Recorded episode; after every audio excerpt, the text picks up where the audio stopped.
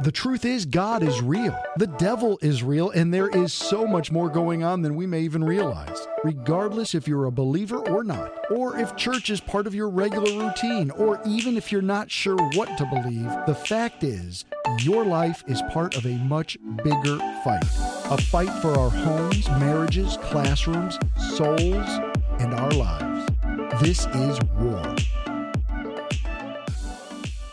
Everybody, if you would, keep your hands together and help me welcome all of our first time guests, both in the room as well as online. We're so glad to have you guys worshiping with us. Well, as you can tell, we're starting something new today. I'm kind of excited about a series on spiritual warfare. It's going to be a six part series. Uh, I don't know if you think that's exciting or ominous. I'll let you choose which one you think kind of fits the mood a little bit better. But we're going to have a whole lot of fun throughout this series, and I want to lay a foundation for it as we get started. Let me just begin with a question. How many of you want to give a lot of attention and glory to the enemy? Nobody, good. And I'm glad y'all are paying attention because sometimes y'all just start thinking about lunch and you just raise your hands anytime I say a question. So I'm glad y'all were actually with me because that was going to be a bad time to be wrong. But how many of you want to understand what he's up to on planet Earth and what he's trying to do in your life? Come on, we need to understand. And so that's the dilemma we have in church is we want to put all the focus and attention on God, which we're going to do, but we also do need to have an understanding of who the devil is and how his strategies work. And so that is our goal for this series. Um, some of it is uh, going to share, I'm going to share stories with you out of my own life because for me, this awareness of spiritual warfare started really when I was in college. Uh, I went to a church that got me really excited about my faith and uh, helped me understand that God lives inside of me. The Spirit of God is in me, the Holy Spirit. And, and, that changed how I thought about everything. Like, no longer is it just about go to a room once a week. It's about God is with you 24 7. He's got a purpose for your life. He wants to do something through you in this world. And man, that got me fired up. I hope just that little bit fires up somebody here. And so, as they were talking about spiritual things like the Holy Spirit, a lot more than I'd ever heard talked about. There was also some talk about the other side of spiritual things and the devil. And sometimes there might have been as much talk about the devil and what he was up to as there was about Jesus and what he was up to. And it, it seems like it get a little skewed at times. Matter of fact, I'll tell you a funny story. When I was in college, a friend of mine that I went to church with, his car wouldn't start. Now, when most people their car doesn't start, the first thing they think is, I need to get the jumper cables out and ask somebody to help me try to jump my car, right? Because the battery might be dead. But that was not my friend's first thought. My friend's first thought was to get out of the car, walk around to the front of it, lay his hands on the hood of the car, and start casting demons out of his car in Jesus' name. And I, look, I don't know if there was a demon in his car. And I don't, I don't know. You know, I mean, sometimes we have those things where like your car works six days a week and then it won't work when you need to go to church. Or like, I do believe there is a technology demon assignment. There has to be because all of the computers in our booth that run the lights and the presentation and the sound, all of that works six days a week without a problem. And then Sunday, it just quits. Like, why is that not working? We don't know, man. It, it used to work, that kind of thing. So, anyway, look, the, the truth of it is, we need to lay a good foundation for how we are going to talk about spiritual warfare. And, and what I want you to know throughout these six weeks, we are going to talk about God in a way that glorifies him for who he is. And we're going to talk about the devil in a way that calls him out for the loser that he is. Is that okay with everybody? Y'all on board with that? I want to give you a little just fun tip. Now, this is true every single time that we come together for worship. We have always chosen songs that are theologically solid and accurate for you so that as you're just standing and singing songs and you find yourself humming those throughout the week, that you're still getting good belief about God. But we're going to take special attention over these six weeks to be giving you songs that have good theology for spiritual warfare behind them. We actually did that all this morning. I don't know if you were kind of catching that, but throughout the series, just, just pay attention to the words that we're singing because it'll help you understand everything that we're going to be preaching. All right, so you guys good with this? Okay, well, as I was telling you, I grew up with a slightly different understanding. The church that I, I went to growing up really didn't talk much about spiritual things. Matter of fact, didn't really talk about the devil either. Uh, when I was going to Sunday school, I learned some stories. One of them was the devil was in the beginning. The devil tricked Adam and Eve and, and created a big mess. So the devil was in the beginning. and then God's going to get the devil back at the end for what he did and the trouble that he made. And so the devil was kind of history, and the devil's going to have a moment in the future that's going to be really bad for him. But all of the stuff in between was act like Jesus, be good, go to church. Anybody ever been given kind of that picture of what life is like? Okay, I'm going to mess that picture up really bad today or really good, whichever way you want to think of it. But you won't be thinking that way at the end of this because it turns out the Bible shows us a completely different picture of what's going on in our life and in the world with both God and the devil. Okay? So we're going to start with one example I'm going to share with you out of Daniel chapter 10. And uh, he is uh, going off to pray. And an angel comes and speaks. So check this out right here in Daniel chapter 10. It says, Then he, the angel, said to me, Fear not, Daniel, for from the first day, from the first day that you set your heart to understand and humbled yourself before your God, your words have been heard.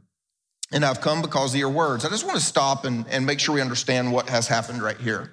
This is Daniel, who was one of the Israelites God's people who were carried off into captivity by the Babylonians. And so it's a very pagan culture and some things are not going well. Daniel has actually risen to a place of authority in this kingdom because of his gifting and God's favor simply being upon him. But it's gotten to a point where he doesn't know what's happening.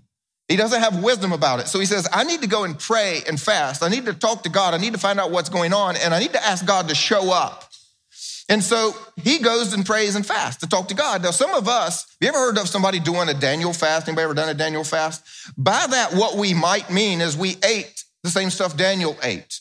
And uh, so that way we have more than water, and, and we may be doing that. But there's another thing we, we mean about that, and that is the length of time. Because in the next sentence, it's going to tell us that he actually had to fast and pray for a specific length of time before the angel showed up to answer him. But I want you to make sure you get a very important understanding of this passage right here. The angel said to him, The first day that you prayed, we heard you in heaven. God heard you. He sent me to answer you. Took me a little while to get here, which we'll get to in the next sentence. But from the first day that you prayed, so I want to ask you a question. Anybody ever prayed and felt like God wasn't there? You, you prayed and you feel like God's not listening, answers aren't coming. You're like, what is the deal? God, you don't like me, you're not answering me. Well, God's favor was all over Daniel if you ever go and read the book. But this next sentence explains what's happening. It says, The prince of the kingdom of Persia withstood me 21 days. That's why we fast for 21 days, call it a Daniel fast. But Michael, one of the chief princes, came to help me. Now that's a strange sentence. So let me set the context of what's happening here. The Bible tells us in Ephesians 6 that we do not wrestle against flesh and blood. You may think you do when you're driving in traffic. You may think you do when you talk to your boss. You may think you do if you're married. But we don't wrestle against flesh and blood. We actually are wrestling against rulers and principalities in the heavenly realms. And so this prince of the kingdom of Persia is actually a demonic principality over the realm where Daniel is located. And so God hears Daniel's prayer. God says, angel, go answer Daniel, which by the way is really cool. I mean, I like when God answers my prayer. I would love if God sent an angel to deliver that message. I'm going to admit, hasn't happened yet, but it was happening for Daniel. And so the angel goes off to deliver the message and meets resistance in the heavenly realm for 21 days and is held up. But then to the rescue is really cool dude. He's an angel actually by the name of Michael. And uh, Michael is super cool. He's one of the three chief archangels. When God created everything, there was Michael, Gabriel, and Lucifer. And we're going to talk more about Lucifer in a little bit. But Michael is the chief of the warriors. And here's the, the good news about Michael if Michael ever shows up in your life, you are having a really good day, or at least you're about to. You probably were having a really bad day if Michael had to show up, but Michael always wins. He's always the good guy on the good side, and he brings the kingdom of God. It's just beautiful every single time. So, once again, Daniel prayed, God heard, God sent an angel to answer. The angel ran into a spiritual battle in the heavenly realms for 21 days. Michael brings his army shows up, does what he needs to do, and the angel gets down there and, and finally talks to Daniel. I can imagine it going a little like this, like, Daniel, hey man, I got something to tell you from God. Whew, give me a minute, man. I've been fighting for 21 days. I'm a little exhausted. If You're like, let me catch my breath here. So, anyway, hey, 21 days ago, man, God heard you. Think about that. And what do we see? Well, the first thing we see is that there is a very real, happening in real time battle in the spiritual realm. You know, the second thing we see is there is a whole lot going on around us that we do not see. Let me give you another passage just so you think, Jimmy, you can't preach off of one obscure passage. Actually, the Bible's full of this stuff. That's why I love it. But I'm going to give you an example of the prophet Elisha. I'll give you his backstory too, so I don't have to read the whole book to you. So Elisha is a prophet of God. He's called by God. He's honestly already had a pretty hard life. You know, his, his mentor said, Leave me alone and don't follow me. So he had to chase his mentor just to even get mentored. It's crazy story. We'll get into that another day as well. But so Elisha is, is whatever God says to him, he's saying to the king. And so the people of God, and Elisha is with the people of God, they're being attacked by the Syrian army. It seems like all throughout history, the people of God are just always being attacked, man. You know what I'm saying? And so the king of Syria is getting really frustrated because every one of his plans, his best plans, keep getting thwarted. So the king of Syria calls together all of his top advisors and he goes, okay, come on, we got a problem here. Because every time I decide to do something, they know about it before we do it, which means one of you is a traitor. Now tell me, which one of you is on their side? And their answer to him was, We're not traitors. No one is on their side except God. They have a prophet. And the prophet tells their king what you're going to do before you decide to do it, man. There is like no hope because God is with them and they have a prophet.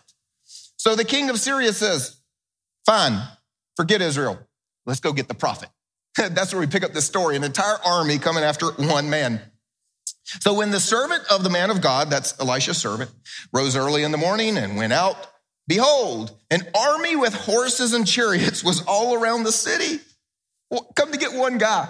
That's serious. And the servant said, Alas, my master. I don't know what alas means. Anybody know what alas means? I just every time I think that's the funniest word in the Bible. Alas, my master, what shall we do?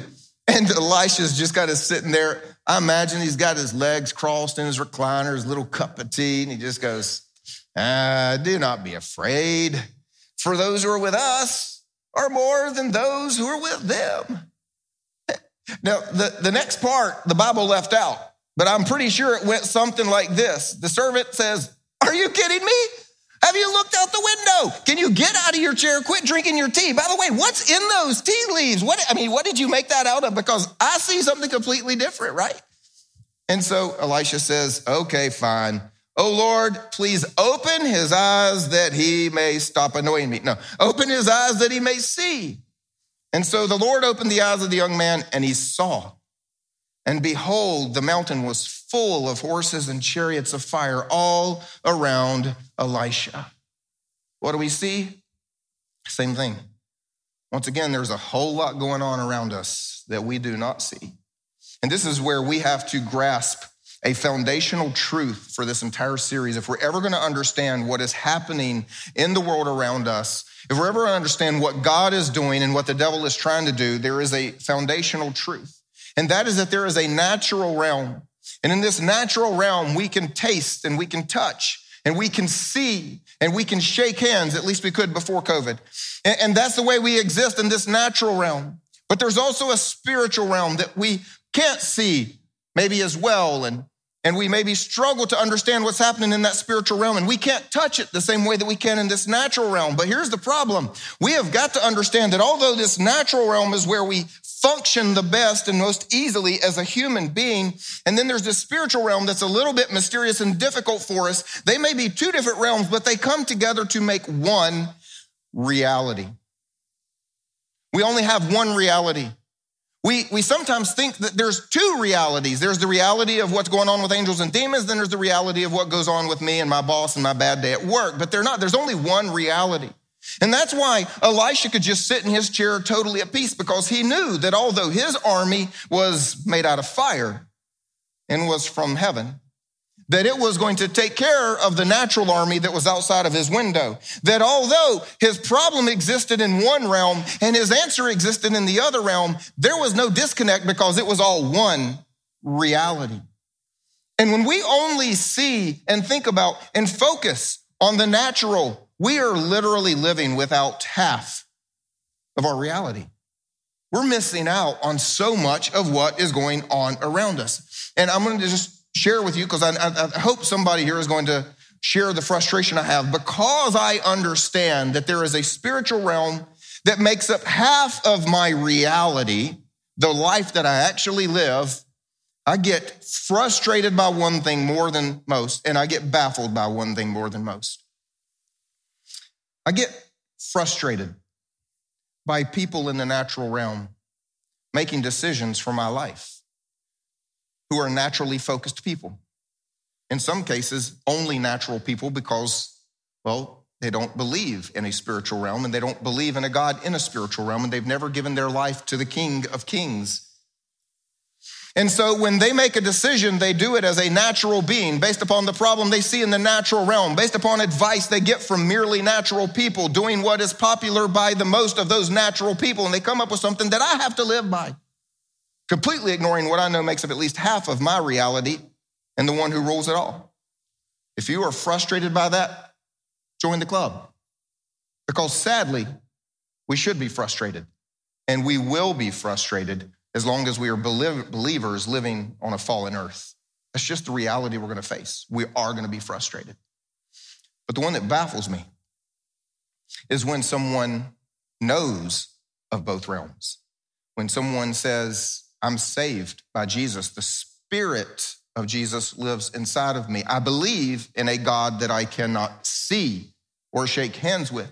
I believe that I have a future in a realm that I cannot see, in a home that I currently cannot see. I believe all of that, but then I'm going to live my life as though what's happening here and now is the only thing that matters, and what He has declared there to be true has no bearing on consequences in my life. I'm totally baffled by that. And I think this series will help us to kind of change that disconnect because the more that we understand what the devil is up to, the more that we'll understand the only answer is God. And what God has said and does say is as relevant here in the natural and in the spiritual, and our reality is one. I'm glad somebody's with me on that one. But let's get back to the war. How did this war even happen? Well, as I mentioned earlier, in the beginning was God. Now, this is a little bit before we say in the beginning, because in the beginning with humans, this was somewhere before that. So we're just going to say real long time ago, God had created three chief archangels to rule in the heavenlies, and all angels were under them. Each one led a third. There was a guy named Michael, there was a guy named Gabriel, and then there was one named Lucifer. The problem is, Lucifer wanted the glory that belonged to God. The only way you can have the glory that belonged to God is if you become God and take his place. Revelation 12 gives us a picture of what happened. It says, Now war arose in heaven. Michael and his angels fighting against the dragon, and the dragon and his angels fought back. But he was defeated. Can I get an amen there? And there was no longer any place for them in heaven. And the great dragon was thrown down, that ancient serpent who is called the devil and Satan, the deceiver of the whole world. He was thrown down to the earth, and his angels were thrown down with him. So then what happens? The dragon became furious and he went off to make war on those who keep the commandments of God and hold to the testimony of Jesus. Here's the truth there is a war, and you're in it.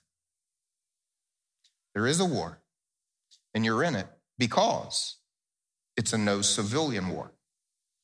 Let me explain something that the Bible makes very, very clear. Some of you may have objected to what I just said. Well, Jimmy, I don't regularly go to church. Matter of fact, I just got dragged here today or just accidentally went online because YouTube redirected me, and, and I don't know how that happened. And, and I'm not really there. I'm not a believer. I don't really consider all this stuff. So I'm not in your war. And I would say, oh, yes, you are, sadly. Because the Bible tells us that every single human is born a prisoner in the kingdom of darkness and that we are immediately transferred upon making Jesus our King. When the Spirit of Christ moves in, when we recognize that Jesus died for us, so we want to live for Him, that's what the Bible says. He died so that those of us who live may no longer live for ourselves, but live for Him, right? And so when we make that change in our lives, that whatever day, whatever time it was for you, when we make Jesus our King, we are immediately transferred out of the kingdom of darkness and into the kingdom of God. And that's some really good news, right?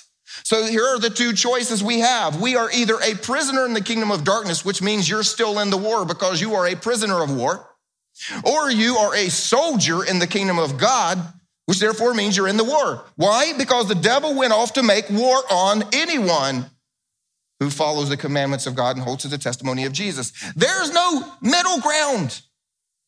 People believe there's a middle ground. Christians like to believe there's a middle ground, especially like comfortable Western American Christians. Like that, this is just the world we live in. We've got the idea kind of like Middle Earth and Lord of the Rings. Are there any Lord of the Rings fans in here? You know what I'm talking about? All right. So you've got like this angelic, kingdom with the elves with their special elvish language and everything. And I guess that's like speaking in tongues or something like that weird. You know what I'm saying? And then over here, we've got the demonic kingdom where Sauron and the orcs are and everything is dark and ugly and whatever. And then we've got Middle Earth where all of us good little hobbits live. And we have delicious food and second breakfast and fireworks. And it's a great life that we live together.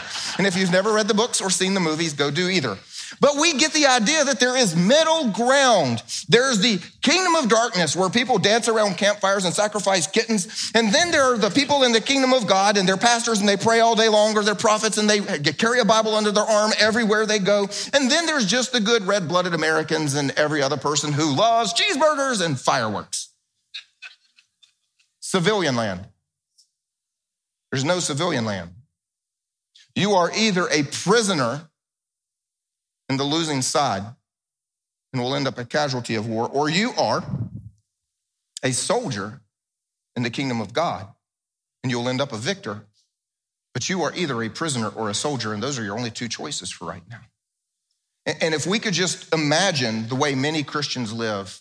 So we're here at Fort Jackson, which is a basic training base here in Columbia, South Carolina, because we've got people all over the world online. And so if you've ever flown in or out of our airport here, you always see this group of young little 18ish year old people who the army has gotten flown all the way to the airport and a soldier is going to pick them up at the airport and then take them over to the military base and take away their hair. and if you can imagine one of these soldiers who is already enlisted in the army, maybe their parents just said, You've got no choice. Who knows what got them there, but they are enlisted in the army. If you can imagine that soldier, and, and they, they hand them a uniform and they say, I, I, don't, I don't like this color scheme. It's not good with my complexion. I don't think I'm going to wear this. Let's go get your hair cut. Oh, no, no, no. I've, I've worked on these locks a long time. I, I don't think you could have those. And you need to be at PT in the morning. No, I'm, I'm pretty sure that's not going to work with my sleep schedule. Can you imagine what's going to happen to that soldier?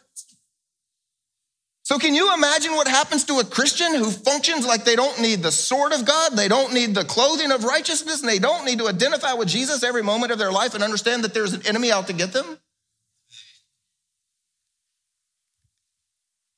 That was for free. I just got excited. So, what do we do if there's a war and you're in it whether you want to be or not. I think Peter gives us the best answer. 1 Peter 5 8, if you've ever wanted to memorize a verse, put this in your top 10 list. He says, Be sober minded and be watchful. Your adversary, the devil, prowls around like a roaring lion, seeking someone to devour. He told us two very important things there. The first one is to be sober minded, and the second one is that we have an adversary. And so, what does it mean to be sober minded? Went and did a little research on this. The word itself is really not surprising or complicated. It says more than be sober, though, because we understand the idea of being sober minded would have something to do with being not drunk, being self controlled. But it's not about just don't have so much wine that when the devil shows up, you can't punch straight. You know, it, it doesn't say that. It doesn't say don't be drunk. It says, and not just don't be sober, it says be, sorry, do be sober. It says be sober minded, meaning that your focus, your perspective, your mentality has to be in touch with the very thing that you're trying to get away from if you are not sober. If you're not sober and you don't want self control, the thing you want to get away from is reality. If you ever talk to somebody who likes to drink until the point that you would call them drunk, it's because they don't want to be in touch with their current reality. So being sober minded means to have an accurate perspective of the reality in which you live, where there are two realms that come together and the actions in either realm have consequences in the other. That's being sober minded. Let me give you an illustration. Do we have any veterans of war in the room? I know we do, just because of where we're located. You're a veteran of any war at any time. Okay, here, here's the deal. You see, a soldier who went off to war lives differently from a civilian and have incredibly different expectations than a civilian has. See, in our civilian Christian mentality, we have this idea, well, I love God and, and, and I go to church, so I try to be a good person. Therefore, my life should be easy. It should be comfortable. It should be convenient and nice. It should never rain except after I get in my car. And, I should never have a flat tire on a rainy day. And no one should cut me off in traffic so I don't have to say, God bless those people. And so, you know, I should have just a good life. My boss should give me a raise because I made Jesus my king yesterday. Because now that I am following God, everything is going to be great. And so we, we expect our civilian life to be comfortable. And we get all focused on things like, well, honey, where do you want to go on vacation this year? Because that's a big decision where we're going on vacation because vacation is expensive and we only get two weeks off. So we've got to make sure we get that one right. A soldier, on the other hand, who is deployed, is living on a compound. And then they have to go on a patrol. And as they go out on patrol, they know that their life is in danger. And, and if a soldier were to go out and, and let's say that four of them got into a Humvee and they went out to do their patrol and, and someone shot at them and hit all four tires and their four tires are flat, they would have a very different reaction from a civilian in this world because if we're driving down the road and someone has dropped a box of nails in the road, or even worse, some uh, annoying little teenager who just wanted to like be miserable to adults did some evil thing and threw a box of nails in the road, and you run over them and you get four flat tires, and you've only got one spare, and it's raining, and you didn't renew your AAA membership. You say, God, why aren't you good to me? Seriously, now I'm going to be late getting home. I'm not going to be there for dinner. Everything is a mess, and I got to stand out here in the rain. And I don't even know how to get four tires changed. I can do one, but I can't do four. What a horrible day. God, why aren't you with me? But those same soldiers, when all four tires get shot out, go, God, you are so good. Only flat tires. We could have run over an IED and been blown up. We're all alive. The worst thing that's going to happen to us is we're going to be late getting back for spaghetti at the compound. God is good. See, if you're a soldier, you look at your life very differently than if you're a civilian, which leads to the second part of what Peter was saying be sober minded. And the very key part of being sober minded is to expect resistance. He declared war on you. Anybody in here competitive? Like you love to win all the time, super competitive people? Good. This is easy for you. If you did not raise your hand, this is hard for you because you're one of those people goes, "Oh, it doesn't really matter who wins. It's okay. I just want to enjoy the game." Well, the devil wants to win and he's not here to enjoy the game. and you're going to have to at least develop some competitiveness in the spiritual realm because he's out to get you. Let me explain the problem with our civilian mentality you know, some of us, sadly, when, when you made Jesus your king, whoever it was, if it was in a church and somebody preached at you, or if a coworker had been talking to you and led you in a prayer, whatever it was that got you to that point, someone occasionally, in my opinion, misrepresents what it means to become a believer. Because they will, they will stick in there this, oh, your life is such a mess right now, but if you'll give it to God, and it implies your life will be easy. Well, typically the opposite happens. And if you've ever wondered, wait a minute, if I'm following a good God and trying to live the right way, why is my life getting so messed up? Because it was a whole lot easier to be, uh, you know, lost and, and not believing in God and not trying to worship God. It was so much easier. I'm going to give you an illustration that I didn't come up with because pastors have used this forever. It's like one of our go to illustrations. We all preach it at least 20 times in our career. but it goes like this, and it's a football analogy if I could go there. If you're in the stands watching a football game, the people in the field, on the field, they don't care about you. Sorry to disappoint you. I know you paid a lot of money for that ticket to the Carolina Panther game. Probably going to lose. Too bad. And I'm a Panthers fan, so it's just our, our misery. But anyway, the point is, they don't care about you. No one on the field is going to say, wait a minute, wait a minute, wait a minute, at the beginning of third quarter, because Bob went off to get a hot dog and hasn't made it back yet. No one is going to be on the field yelling, we can't start yet. Bob's still in the hot dog line. It's all about Bob. Nope, they're not going to do that. They're going to go ahead and play. They don't care if you get in your car and go home and miss the greatest comeback ever. They don't care about you. If you want to spend your life watching what is happening between God and the devil and believers, you're going to miss out. If you happen to be on the team, but not on the field, they still don't care about you a whole lot.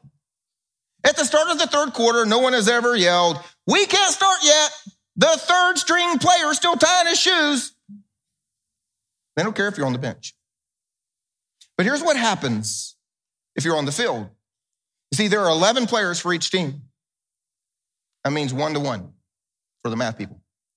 And so what happens when you step onto the field and you've got numbers on the front of you, somebody on the other side gets assigned to your numbers.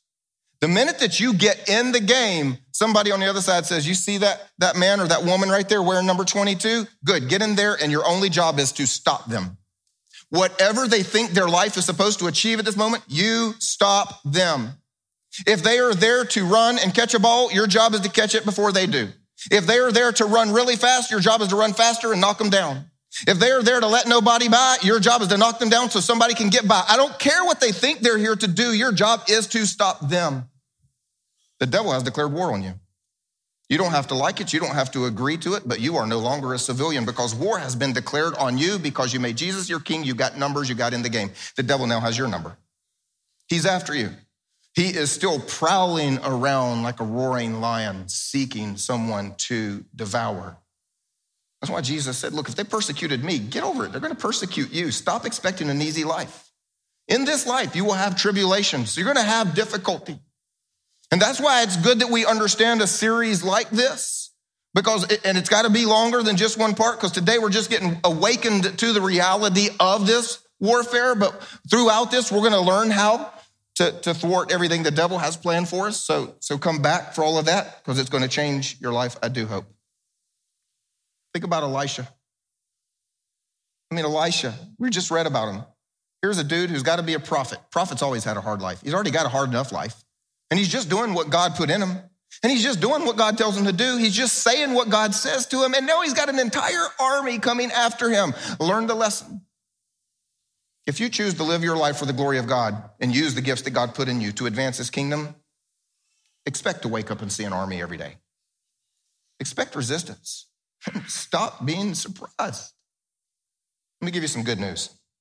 There is a war and you're in it. But God won and Satan lost. I didn't say might lose, he's already lost. Jesus already died paying the penalty for sin. Jesus already rose again, giving us victory over death and the power of sin and eternal life. Jesus has already conquered the devil. The devil's already lost. Check out what it says in Revelation, because this will explain why. If the devil's already lost and he knows it, this will explain why we struggle so much. It says, But woe to you, O earth and sea, for the devil has come down to you in great wrath because he knows that his time is short. He knows. He's not expecting a different outcome. He knows he's lost. So why doesn't he just quit? Give it up. And the simple answer is because resigning to the purposes of God is not in his character. We would never even have had this problem if that was in his nature. If he had the ability to resign to the purposes of God, acknowledge the greatness of God. Nope. The best picture I can give you of why the devil is still taking shots at you and me today, knowing that he's lost. I'm going to, I'm going to have you imagine a movie with me. I'm assuming everybody in here has seen at least one good guy versus bad guy movie. Whatever it is, whatever the setting, it doesn't matter. If, if it's an old country, like Tombstone, Western kind of movie, if it's a modern Jason Bourne kind of movie, whatever it is, good guy versus bad guy. I want you to imagine as you're watching this movie, used to movies were predictable, and the good guy always wins in the end. And so there's a car chase followed by a gunfight.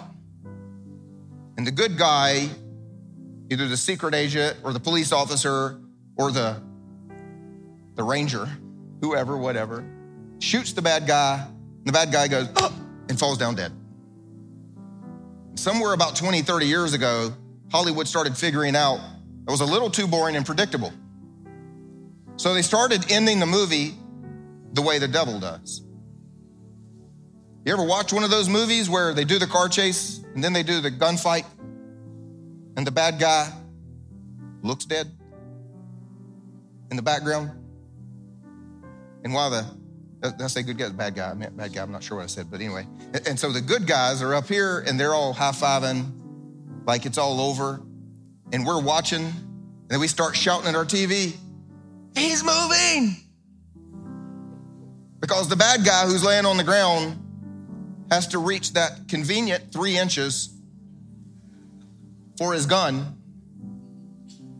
And with his last breath, pulls the trigger one more time at you. So the devil knows he's lost. He knows he's going down. He just wants to see how many of us he can take with him. And when we aren't sober minded and we walk around with a civilian expectation of, a, of an easy life, comfortable life. God is good, so all is good. My life will always be happy and roses. When things start playing out where the devil is seeking someone to devour, and when he's just taking shots at you on his way down just to see if he can get you to go with him, and then you start to say, God, why aren't you good to me? And then your faith becomes a casualty in this war. You got to know there's a war and you're in it.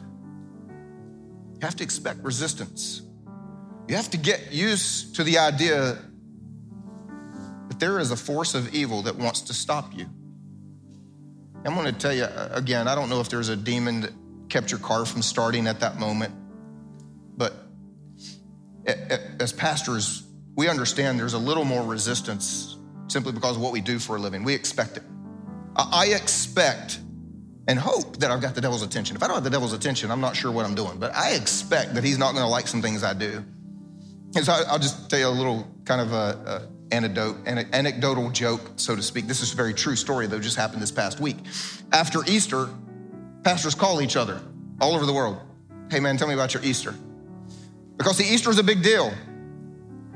Because no matter what anybody preaches any other Sunday, no matter what people believe with their all confused theology all around the world, no matter what their denomination, no matter what church, no matter what culture, no matter what language, every person comes together, every preacher, anywhere in the world, one day to declare the gospel in the most clearest terms. Jesus died, Jesus rose again, the devil's defeated. And let me tell you, when every preacher on planet Earth agrees to come together for one day, also the day where the most guests show up to church.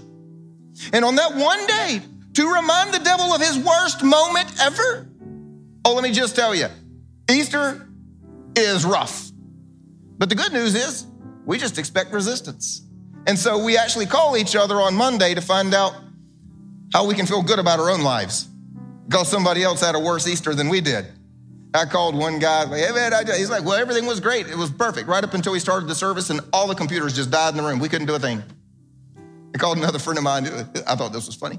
And uh, he was he was trying to do like a big cookout for the whole community, invited the whole community. They had like these three pigs they were going to put on these spits and like smoke them all night long, have a big old country barbecue. It was going to be awesome. And uh, just a few hours on Saturday night before they had to put these things on the grill.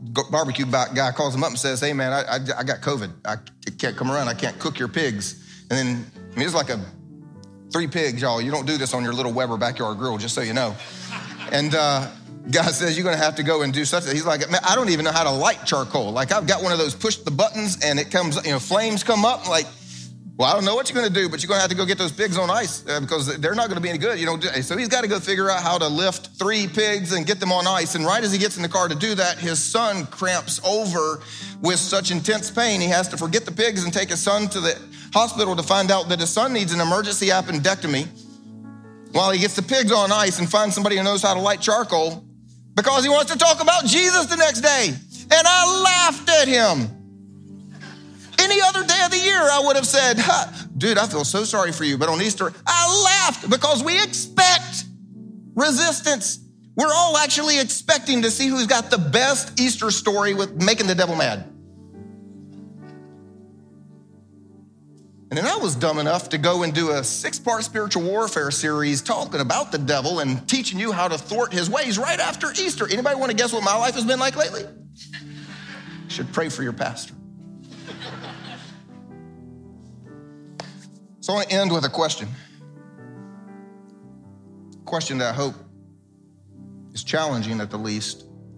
A question that I hope will shake us. A question that'll be a little disturbing even.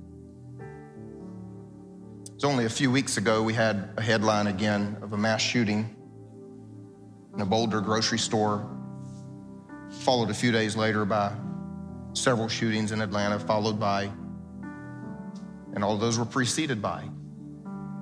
Some of us are old enough to have lived through the World Trade Center attack. Some of us remember even larger numbers like the Las Vegas shooting. And in every one of those stories, something's involved, like a gun or a bomb. We'll talk about the mental state of the individual. We'll talk about some of their rants on Facebook and maybe their affiliation with an organization. And while all of that is true in this natural realm, it makes up only half of what's going on in our reality. So the question for you is what if? What if the church stopped thinking it's the FBI's job to stop evil. Because every one of those acts, while they may play out in the natural realm and have a natural cause, it's a force of evil behind it. What if, instead of praying that neighbor away, we started inviting that neighbor over for dinner? You know, the one that scares you a little, the one that you think could make a headline someday. What if, instead of keeping our distance, what if we made it our mission to keep this person from becoming an agent of evil by introducing them to Jesus? Just what if? Have any young people in the room, teenagers? What if that weird kid at school that you think may grow up to be a headline? What if you didn't treat them like the weird kid? But you made it your purpose to make sure they live Jesus' purpose for them. What if? What if we stopped waking up every day wanting green lights, smooth rides to work, short lines at the restaurant, and a good summer vacation like every other civilian? What if we woke up every day expecting to get shot at, not being surprised, not letting it damage our faith? And what if we lived every day on mission to thwart the purpose of evil on planet Earth? So I leave you with what if? I want to close by talking to those of you that may have gotten offended when I said, if Jesus isn't your king, you are a prisoner in the kingdom of darkness. It's, it's, a, it's a reality. I didn't like it when I first heard it. You may not like hearing it right now, but until you are rescued from that kingdom of darkness by the sacrifice of Jesus, until you reach out and take the free gift of salvation offered to you, you remain a prisoner. The good news is all you have to do is say, Thank you, Jesus, that you died for me, and exchange the life you've been living for the one that He has for you. Get in the game. Your life might get harder, but it's a life worth living. If you've never done that, I want to help you do that. Right wherever you are, right here, right now. Would everybody pray with me? Say something like this to yourself and to God Lord Jesus, I thank you that you died for me. And so now, I want to live for you. I thank you that you love me. I thank you that I'm forgiven. And my simple prayer here today is that you fill me with your spirit and give me a life of great meaning in your kingdom. Amen. Help me celebrate with them, everybody. Amen.